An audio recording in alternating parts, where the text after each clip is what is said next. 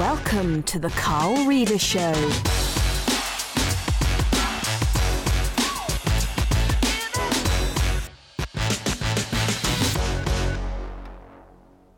Hello and welcome to another episode of the Carl Reader Show.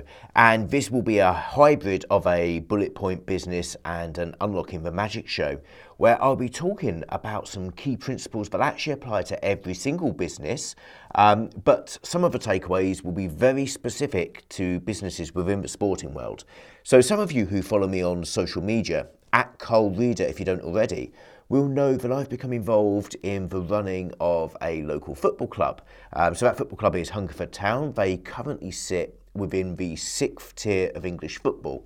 So it's a very, very high standard for um, such a small town. Yeah, the town population is about five and a half thousand, and they're playing amongst teams like Torquay um, and Billericay with tens of thousands being paid on wages, etc. So it's it's a great project to be involved in, and my duty there is to bring some business expertise to the table and to really help convert what is a not for profit club into a not for profit club that's sustainable for the future.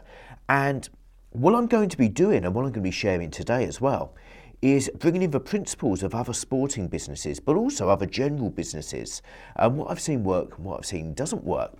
One of the big problems that I've seen that doesn't work within sporting businesses and it's a problem that Michael E. Gerber alluded to in the E-Myth about a cookery business. It's not just restricted to sport, is that sometimes the activity that you deliver gets confused with the business. So what do I mean by that? If we take Michael Gerber's example of um, Sarah, who owned a cake shop, and she was baking pies and she was making the very best pies that she could bake. She was more concerned about the business of making pies than the business of running a bakery shop she was more concerned about the quality of what's happening. And I've seen this so many times. So, to bring this to um, the sporting world, martial arts schools, some of you might know if you've dug into my background that I've worked with a number of martial arts schools, probably about 250 across the UK, and worked with um, quite a few internationally as well. And the challenge that martial arts schools had always had was that, in general, they confused the sport with the business. They perceived that being a black belt within their own martial art equated to being a black belt within their business, and that often wasn't the case. In fact, it could be argued that sometimes there was actually a negative correlation between the two. You know, the better that you were as a martial artist and focused on your own competitions and your own training, um, the less likely it was that you would have the time or resources to devote into building a business uh, that operated commercially. This doesn't just apply to local clubs. I've also worked with a Premiership football club before. And amazingly, they had some of the best individuals within that business that you could imagine. You know, some real corporate heavyweights.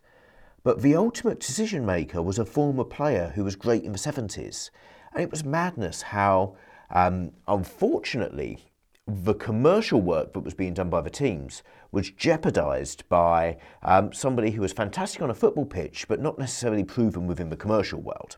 So that's the first thing that I would ask you all to bear in mind. Whatever your business, whatever your trade, and if it is a sport, whatever your sport, you need to separate sporting performance, um, performance from both yourself and performance from your pupils, with um, the performance of the business. You need to be very clear that they're two very different things. Now, regardless of whether you're running a not for profit entity, as I am serving for Hungerford, or whether you're running this commercially, you then need to look at revenue drivers because often there are more revenue drivers than you would expect within any club or sporting organisation. Um, so, with the club, yeah, we're looking at sponsorships, we're looking at ticket sales, we're looking at bar takings, uh, but we're also looking at how we can extend it out. So one of those areas is by what is known as sweating the assets. We've got a clubhouse that isn't used anywhere near as much as it could be. So could it be used for events, for workshops, for conferences, for parties, for weddings, for christenings, etc., etc.? Are we making as much of the sponsorships as we can? You know, at the moment, the guys have a sponsor on the front of their shirt. But can we look at slapping something on their sleeve, on their back, on their shorts, on the training kits? You know, there's, there's so many opportunities that can come from that.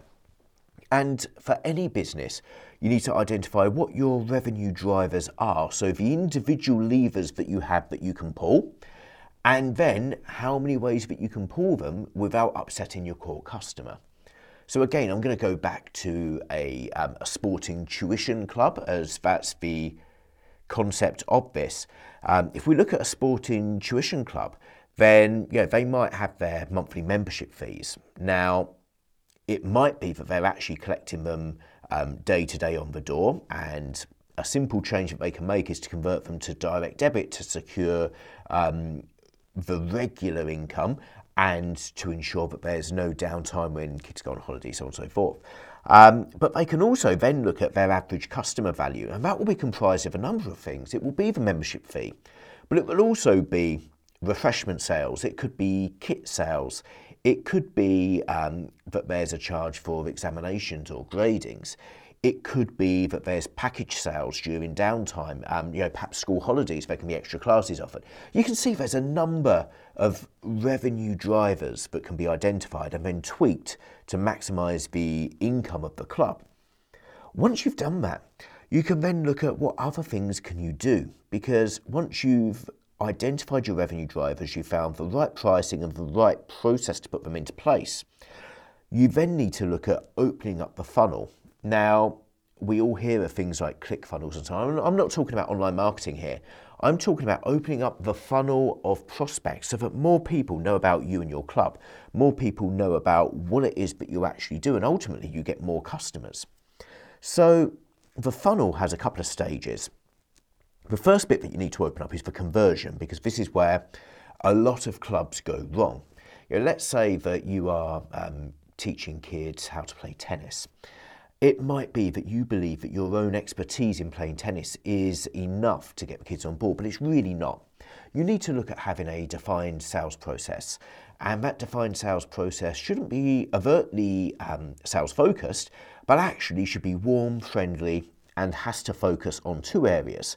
First of all, it needs to appeal to the parent um, because the parent is typically the person who will be paying the bills. They will be the ones who are making the direct debit. And secondly, you need to appeal to the child. Again, I'm going to bring a martial arts experience here because this is perhaps where there's the biggest discrepancy between desire of parent and desire of child.